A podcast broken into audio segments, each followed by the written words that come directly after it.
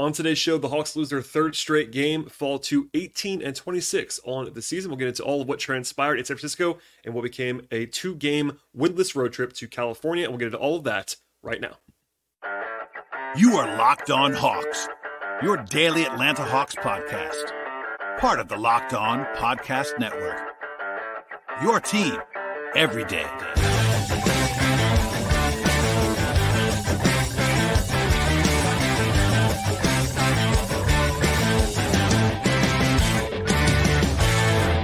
Hello, friends. Welcome to episode 1637 of the Locked On Hawks podcast. I am your host, Brad Rowland, coming to you deep into the night here on a Wednesday evening into Thursday. And today's show is brought to you by the folks at FanDuel Sportsbook. Right now, if you're a new customer, get 150 in bonus bets guaranteed when you place a $5 bet. Visit fanduel.com slash locked on to get started. Also, at the top of the podcast, I should encourage you make us your first listen each and every day. Please subscribe to the podcast anywhere you get your podcasts, places like Apple and Spotify on the audio side, as well as YouTube on the video side. And today's show will focus on what became a third straight loss for the Hawks oh and an 0 2 road trip. They fall to 18 and 26 in the season with a 134 to 112 loss on the road against the Warriors. They were underdogs to tip off in this game pretty solidly, according to our friends at FanDuel, and they trailed for the majority of the game. Although it was close in the middle, it was competitive, at least somewhat competitive until the fourth quarter, and then they kind of never made a run though in the second half. They got rocked by 21 points after halftime on the way to the 22 point final margin in this game. And um, as you might expect, like this is kind of a all quadrant loss for the Hawks. Um, Trae Young did miss this game. He's stuck in, in the concussion protocol. I think there's a decent chance he's back on Friday, but nothing official at this point in time.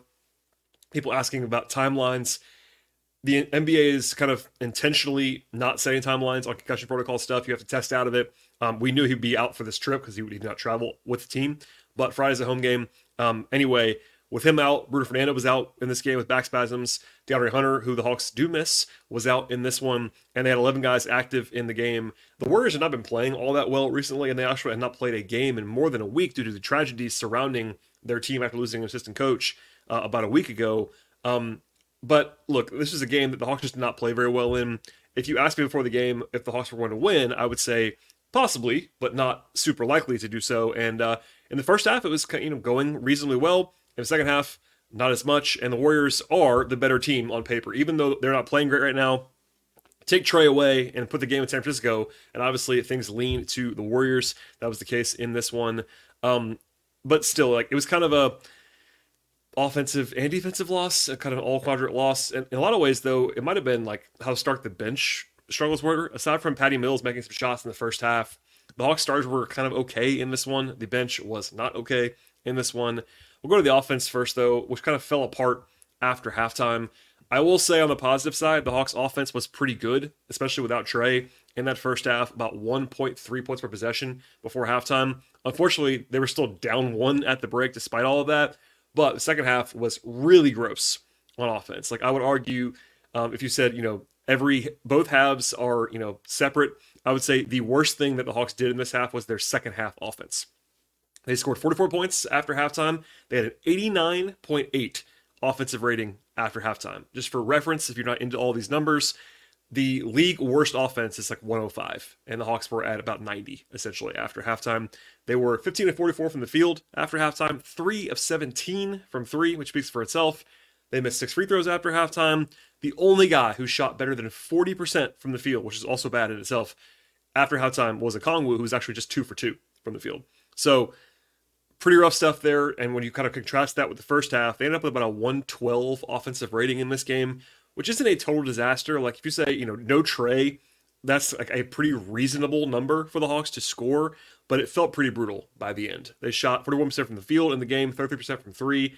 They did have 30 assists in this one and only 11 turnovers, and they did win the glass. They took more free throws than the opponent, but the shooting swings were really all against the Hawks in this one. And, you know, contrary to previous years where the Warriors were this great shooting team, yes, they have Steph and Klay. They don't have great shooting necessarily. And the Hawks are not great as a shooting team either, especially without Trae. But uh, to sense, uh, mostly, by the way, Trae's a good shooter, also just setting shots up as a great passer. But regardless, the offense is like, you know, they just didn't have enough juice in the second half of this one. DeJounte was fine. He carried usage. He was he, he was the leading scorer with 23 points. But everybody else, you know, Joe Johnson had a big first half. He cooled off in this one. The perimeter shooting was okay until the second half, but not a lot going to the rim from the Hawks in this game. And they did have six guys in double figures, but again, aside from Jalen Johnson's first half, no one was like truly excellent for Atlanta in this one, and you kind of felt that across the board as the offense uh, sputtered out first with the bench and then with the starters even when they came back in the fourth quarter. Um, def- defensively, it was not very good the entire way, to be honest. They had a 133 defensive rating in the game. That's rough in any context, obviously. The Warriors are not great offensively this year. Yes, they have Steph, but they're not fantastic. And they scored at least 31 points in every single quarter in the game. If you're looking for a positive, the Hawks were pretty good on the glass in this game on both ends of the floor, and they actually allowed only 22 free throw attempts, which is rock solid, I would say. But I thought about how poorly the Hawks shot the ball in the second half. Golden State was the opposite. They shot 59% from the field after halftime, 15 assists for the game. They were 49% from three. That was a huge swing, apparently, especially when compared to the Hawks' ugliness from three after halftime. 10 turnovers, 56% from the field. Um, my favorite stat, or maybe my least favorite stat, depending on how you want to frame that, I would say, is that the Warriors, according to our friends at Cleaning the Glass, and they do a great job pulling these um, interesting, nuanced stats. The Warriors, according to them, scored 2.14 points per possession in transition in the game. So essentially, they scored more than two points every time they had a possession where it was not just a half court, like when they had some sort of advantage in the transition game. That is horrific. That is 99th percentile, basically the best you can possibly be. And um, the Hawks were just awful defensively in transition. Now, it's not always going to show up in fast break points. That's a that's a useful metric, but sometimes um, scores, and it's kind of tough to like say with what's a fast break versus transition in a lot of ways. Um, the Warriors, you know, this is this is one of those. This is part of that stat. The Hawks only had 11 turnovers in the game, which is actually quite good, but they led directly to 22 points, which, by the way, two points per possession there. That's part of what transpired in transition, but it wasn't even necessarily getting back. I know Lauren Williams of the AJC asked Quin after the game in San Francisco, basically about the transition defense, and Quin talked about like it wasn't like not getting back, and I tend to agree. Like it wasn't like they were not getting back effort wise. It was just execution wise. Perhaps the most glaring aspect of that we'll probably come back to later on. There was a trip in the first half where Steph Curry, by far the number one guy on the scouting report for the Warriors, was able to dribble the ball up in transition without the ball being stopped at all. Like Bogi turnaround and was going the other way. Like it was just bizarre execution. And look, it was an emotional scene um, in San Francisco, especially for Bogi in particular for the Hawks. If you missed all of that from last week, um, he was close with the um, assistant coach for the Warriors that passed away. So I'm sure he was, you know, in a million different places tonight. It wasn't just him, but they just did not execute at all in the defensively in really any aspect. Um, there was some reasonable rim protection in this game when they got there, but you know, anyway, it was it was rough.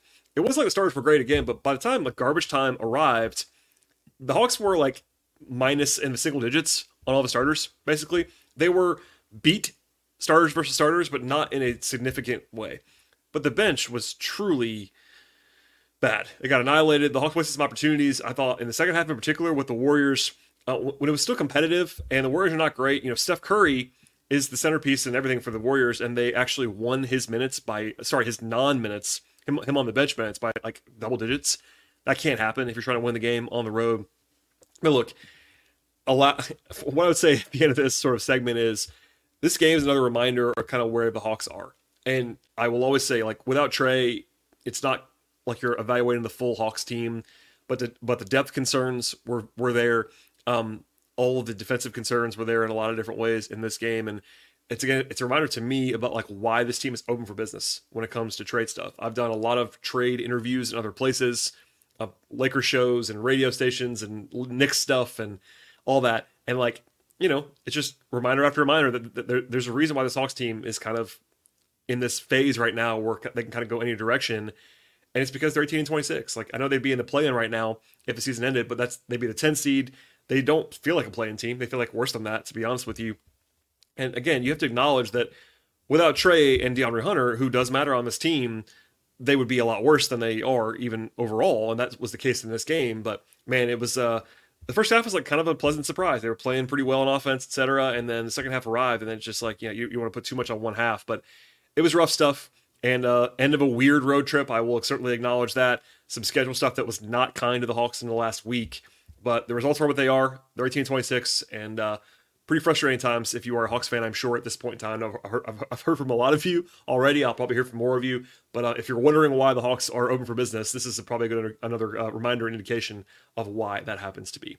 All right, we'll have more on this game when it comes to how it unfolded, my observations during the game, and at the end of the podcast, my player analysis. But first, a word from our sponsors on the show.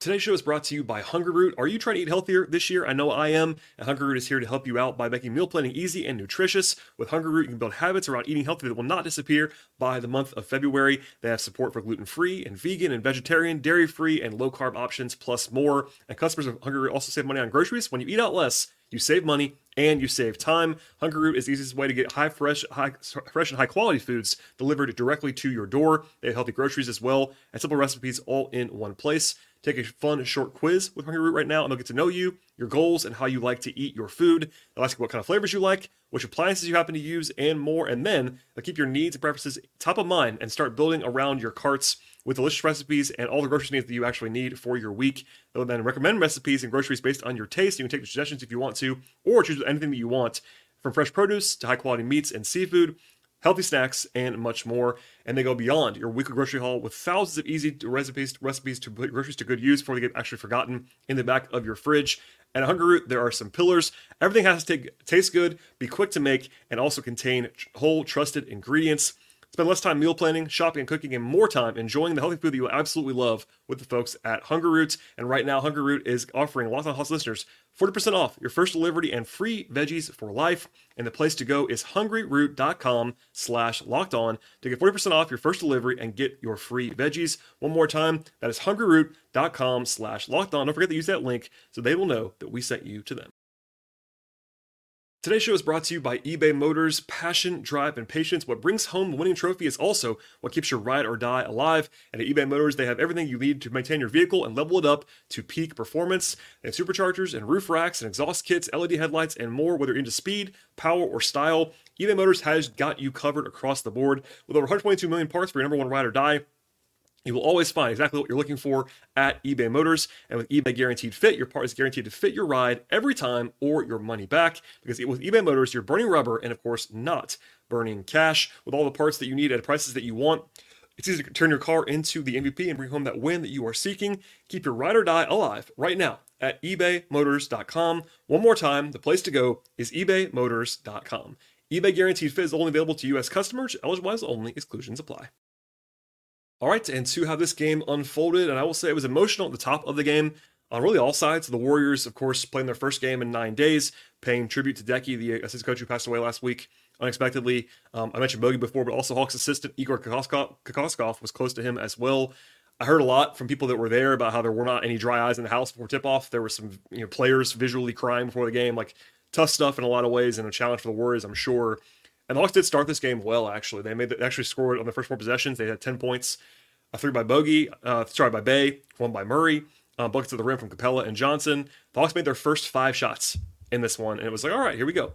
And then the Hawks missed their next 13 shots and fell behind. So the first quarter was mostly literally the Hawks going five for five, 0 for 13, and then making three shots in a row after that. Just a wild stretch of time. That aforementioned possession that I talked about first in this podcast, about the one where Steph kind of just waltzed down the court by himself. That happened in that first quarter run with the Warriors taking the lead. Luckily, Golden State was kind of cold early in this one. They were 7 of 18 from the field at the outset, but they were down 7 at the, at the end of the first quarter despite making seven threes. Not usually good when you make seven threes in a quarter and you're losing, uh, much less by seven points. Um, but the Warriors were getting whatever they wanted to on offense.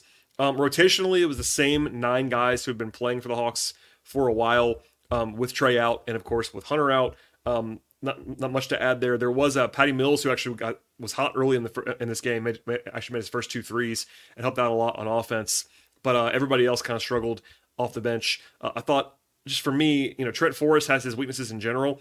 I didn't like playing Trent Forrest without Steph on the floor in this one. And I'm sure it was just the way the rotation broke down. They've been kind of playing Trent with Murray off the court in these non Trae games. But I would have tried to at least if you were going to have to play Trent. I think they probably did want to play Trent in this game. Having him defend Steph is the way to kind of like get actually some value out of Trent because his offense is so limited. But they didn't really do that, which I didn't love in this one. Uh, they were down by 10 early in the second quarter, but they actually kind of went a nice run after that. Jalen Johnson had a great skip pass to Patty Mills for a corner three, and he finished at the rim very strongly. Patty got a steal, and the Bogi hit a three, and they were suddenly back within one. The Hawks were 9 of 20 from three in the first 15 minutes of this game, which is huge volume and also shooting the ball very well. Um, but 9 of 20 became uh, the next 23, the rest of the game was 5 of 23. So they got colder and also took less of them as the game went along. But the bench was actually heaving threes early on. They played a little bit of two center lineup tonight with Capela and Kongwu. It did okay, didn't dominate, but it was just all right, I would say. In this, they had actually one great possession at the end of the first half. They had this, um, it was actually with the starters back in the game, where Capela found Bogi had a kick out pass, then he swung it to Murray, who swung it to Bey for a corner three that was wide open. He made it. It was really pretty basketball in a lot of ways. And there were more of that. Um, there was a nice run at the end of the half as well, but Jalen Johnson kind of keyed that one with a 7 0 run at the end. Capela had two great defensive possessions in a row. One where he kind of stonewalled Steph Curry in space one on one. That was a nice throwback to his Houston days, I would say. Uh, Hawks got a steal on that play when Jalen kind of went, went trapped and they got a steal on the, on the backside. So they played well at the end of the half, down one at halftime. I gave all those numbers earlier, but they shot the ball incredibly well in that first half. 11 assists in the second quarter. They had a 37 point quarter in the second quarter, which is a lot of points in any way. So 37 points in a quarter without DeJounte Murray scoring a point in the quarter. Again, the Hawks' best offensive quarter in this game was without DeJounte scoring, which is already weird in itself. And then you throw in the, throw in the fact that Trae didn't play in this game, and if you told me that the Hawks had a 37 point quarter without DeJounte scoring a point, that'd have been like genuinely shocking. And how about this? DeJounte led the team in scoring in this game and did not score in a quarter. And it was that quarter that, that had the best offense. It was just a weird, weird, weird setup across the board there. Um, really, the, the best half by anyone for the Hawks in this game was the first half by Jalen Johnson, who had 17 points, six rebounds, and five assists before halftime. Now, he cooled off a lot, but that was his first career half with at least 15, 5, and 5, and I'm sure there'll be more of those in the future. Um, the Warriors did shoot better than the Hawks did still in the first half, but um, as I sort of alluded to earlier, the second half, not as kind in a lot of ways. I thought defensively they actually played pretty well early in the third quarter and actually took a small lead for the only time in the entire game, really. But then Golden State found it first. The Hawks were not making any shots before DeJounte found them at a three to kind of break a drought in the middle of the third quarter. Um, but they kind of fell apart late in the third, a 7 0 run by the Warriors to kind of go up by 10. They had a shot clock violation in there that was pretty rough stuff offensively. Bogi made a three late in the quarter. That was kind of like the only positive in the last few minutes of that period. Um, they lost that with Steph on the bench, as I, as I said before as well. They were kind of fortunate, I thought, to be down only nine at the end of the third quarter, despite scoring less than a point per, per possession. But it kind of uh, didn't let up from there. Um, they're down 15 points by the eight minute mark of the fourth quarter. Patty had a terrible turnover about midcourt that led to a pretty easy one. Um, yeah, just got smashed with the bench on the floor. Garrison and Trent in particular were really rough. Um, it got a little better when the starters came back in. It kind of stabilized, but when you're down 15 points in the fourth quarter, you can't just stabilize. You have to actually make a run. That didn't actually happen. And then they got down 20 with like five minutes to go. There was a sequence where the Warriors won a challenge on a goaltending call. It took two points off the board. And then Steph made a three right after that. That was kind of the dagger. Like it was probably already over, but that was really kind of when it was officially over for me. And uh, by the end, it was all garbage time. They brought in Seth Lundy and AJ Griffin for the last couple minutes of this one. And uh, yeah, all the way to the end. So, second half, 65 to 44 in favor of Golden State. And that tells you the story, honestly. The first half was not bad from the Hawks. They played them pretty much to a draw. And again, as a six and a half, seven point underdog in this game in the betting market, to be kind of pushing at halftime, being a, be in a game is not a bad place to be. And in the second half, they got absolutely walked out of the building in a lot of ways, and uh, that is explaining what transpired in this one. All right, I'll have some player stuff coming up in a second when it comes to how bad the bench was, how good the starters were, at least in relative terms compared to the bench. Before we get to that, though, a word from our sponsors on the podcast today. Today's show is brought to you by FanDuel Sportsbook, and the NFL playoffs are here and ongoing, and there's still time to get on the action with FanDuel, America's number one sportsbook. And right now, if you're a new customer, get 150 in bonus bets guaranteed when you place a $5 bet at FanDuel. That's 150 in bonus bets, win or lose, and the FanDuel Sportsbook app it's so easy to use. There's so many different ways to bet at FanDuel. They have live same game parlays. You can make a parlay in the Parlay Hub, which is the best place and the best way to find popular parlays available at FanDuel. Also find bets in the new Explore tab, and they have all the old favorites as well: point spreads, over/unders, money lines, player props, future bets, and much more. The app is safe, it's secure, and they cover the entire range of sports at FanDuel Sportsbook. They have the NFL, of course, NBA, of course, college sports, MLB one sort of in season, WNBA, golf, tennis, soccer, auto racing, boxing, MMA. It's all there for you at FanDuel. And they also have all the stuff you're looking for with the Hawks. That includes the full slate of offerings on each and every game, plus player reward stuff, future bets, and much more. And now is an awesome time to sign up with the folks at FanDuel Sportsbook. And the place to go is fanduel.com slash locked on. Make your first bet a layup with FanDuel Sportsbook. One more time, that is fanduel.com slash locked on. FanDuel official partner of the NFL. All right, and to the player analysis in this game, not a ton to be excited about, I have to say, as you might expect, in a lopsided loss. Um, Lundy and Griffin got in late. Not really much to add there. They were in total garbage time. Uh, Trent Forrest played 15 minutes. Did have five assists. Uh, some nice passes. Had two steals. Good, solid defense. But um, his offense was certainly not great in this one. Uh, that's not a huge surprise if you watch the game. Uh, he does hurt them in a lot of ways, and there's limitations. There's a reason why Trent Forrest, as much as I appreciate his skill set, was available on a two way, and it's because he's a very, very, very limited offensive player. And uh, basically, asking him to be the point guard without DeJounte is not going to work, and it didn't work in this game. Uh, Garrison Matthews. I will say, Garrison's been playing very well lately. Um, that shouldn't be lost. He'd been giving them really good minutes in the last week, two weeks, something like that. Like he'd been giving them a lot of good games. He was the worst player for the Hawks in this game. He was really bad. Uh, minus 23. And that's not the reason why I'm saying that, but like he was that backed it up. He was 06 from three, 1 7 from the field, um, three points, had a turnover and an assist, no rebounds. Defensively, he was beat up a little bit by Jonathan Kuminga and others. By the way, Kaminga was 11 for 11 from the field in this game. Uh, so yeah, I mean, I don't want to pile on Garrison, who again has been giving them pretty good minutes, but he was really bad in this one. And I think the combination of the bench guys, um, that just didn't work at all in this one. And Garrison was the one that stuck out the most for me. Uh, Patty Mills made shots in the first half, hit three threes, and second half he was really bad too. So in the first half he kind of you know buoyed them with the, with that shot making, but after halftime that lineup with Trent, Patty, and Garrison, um, yeah, we'll leave it there for now. Patty gave him good effort defensively, but was uh, not quite as effective. Let's just say after he stopped making all the shots that he made in the first half. And then Okongwu had a rough had a rough night too. I don't, I don't think he was very good. He was better at times in the second half, but I thought he was kind of a zero in the first half. Six points, seven rebounds, three turnovers was too many for him. Um, three five from the floor. He was, you know, not not a total disaster. Was not very good in this one. Um, to the starters, Capela, 11 points, 11 rebounds for Clint. Had a block. He was all right, other than the finishing around the rim. He was three of nine from the floor in this game. Um, I thought he was pretty good actually in the middle of the game. He had a rough start, like an actually like a pretty rough first quarter. I thought he was kind of heavily responsible, at least part of the responsibility for the nice run in the second quarter. But um, you know, mixed bag game. I thought the centers were just as a whole, Capela and Okongwu were not particularly good in this one. Capela was a little bit better, I thought, than Okongwu, but still not, not a huge gap. And uh, they needed more from those guys. Although they were better with this. Actually, Clint had the best plus minus on the team in this one. It was minus four in 25 minutes. Uh, Saddiq Bey, if you want to find a bright spot, Saddiq Bey made a few shots in this game. 18.7 rebounds. That's obviously fine, but the big thing is I've been ta- I've been talking about this a lot recently. Saddiq coming into tonight in the previous 22 games was 35 of 141 from three. That is 24.8%. He has been in what I've described, and accurately, I think, if you look at the numbers, the worst shooting slump of his NBA career. And tonight, he was three of six from three. Now, he was three of his first four, so he misses the last two, but him making three threes, seeing the ball go in, um, I don't want to overstate it, but certainly uh, that's a small positive for this night. And obviously, people there's this, there was kind of this debate happening today about whether Saddiq should quote unquote stop shooting my personal opinion, I think the opinion of the team almost certainly is going to be like he cannot stop shooting. And I know it's frustrating, but a guy like Bey in particular gets a lot of his value by being a floor spacer. And yeah, it'd be great if he made shots, but um, the minute you stop shooting, the minute you don't you don't have confidence and you're not and you're kind of record scratching when you get the ball, then defenses don't have to guard you, and that hurts everybody else. So I like that he, he kept shooting in this game, and I think that hopefully the results will improve because, like, like I said before, uh, on, recent days, he's a better shooter than this. He's not a great shooter, I don't think. He's a good shooter, but certainly uh, not this. And I think uh, some positive signs there if you are looking for something something bright to come out of this game.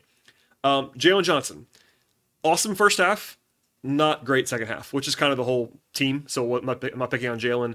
He had up 21 points, nine rebounds, six assists, no turnovers. So some really good passes. I will say Jalen made a couple of really high level reads, high level deliveries. It helps when you're 6'10 and you can make these passes that, are above the defense. But um, you definitely saw the whole bag of flashes from Jalen in this game. There's a reason why he has just tantalizing talent. It was fully on display in that first half. Second half, yeah, uneven, not efficient, uh, a little bit more passive. So like a lot of stuff to work on. Jalen's still a young player. He's not fully formed, but the fact that he can do this and not play like incredibly well at 21, 21 9 and 6 in a game where I would say he was like more like a B, not like an A, is pretty impressive in itself.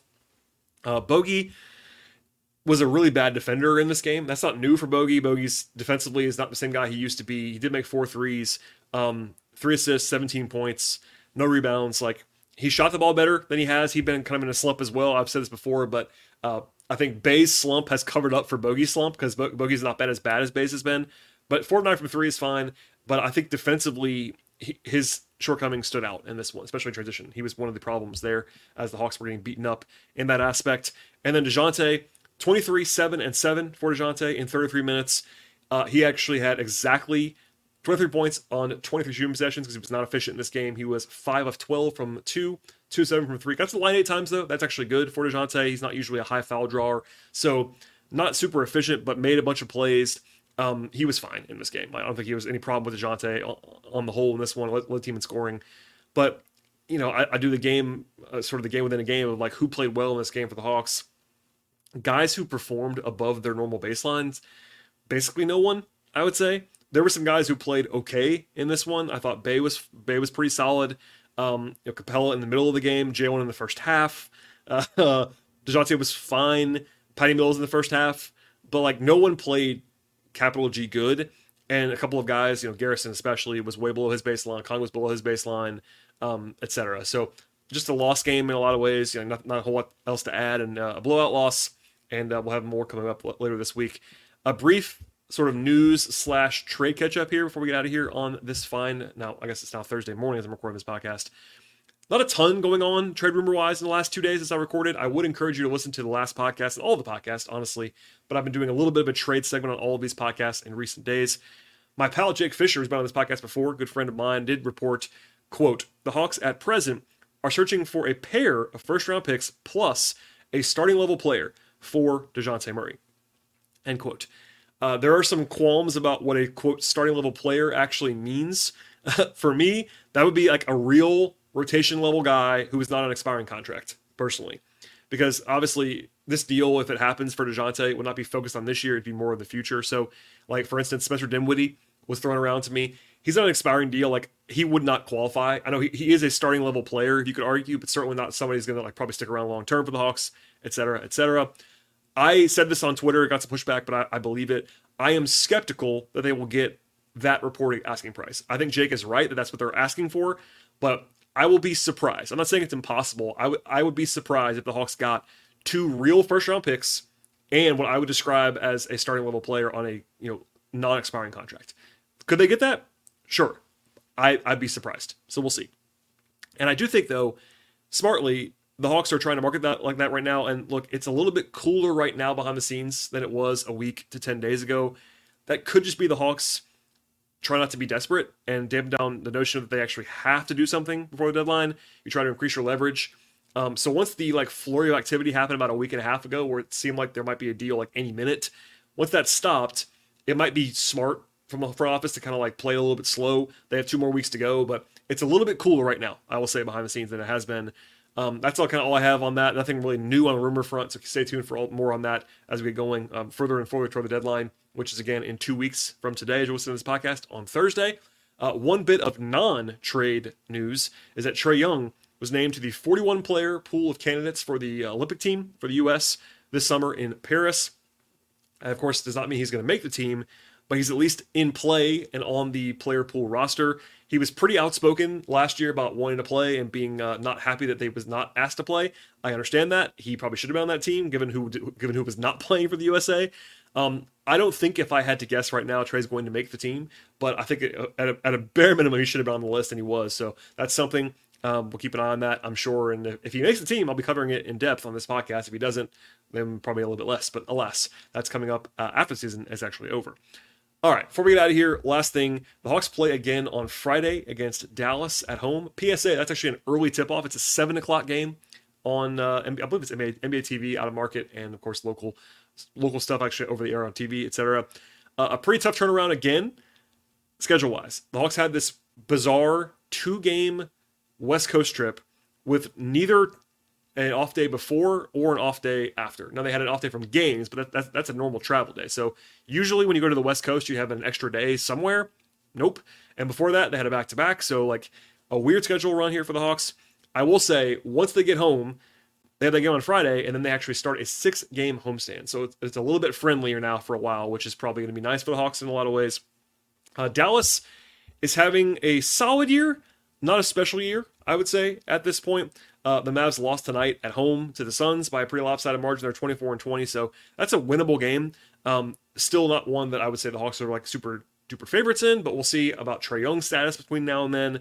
And uh, that's always interesting uh, get together when the Mavs and Hawks play, especially in Atlanta. So we'll have coverage of that game as we always will. I might have a show on Thursday. I don't know quite yet what's happening. I have some irons in the fire, but uh, please subscribe to this podcast anywhere you get your pod- podcast. Please uh, also rate and review the show.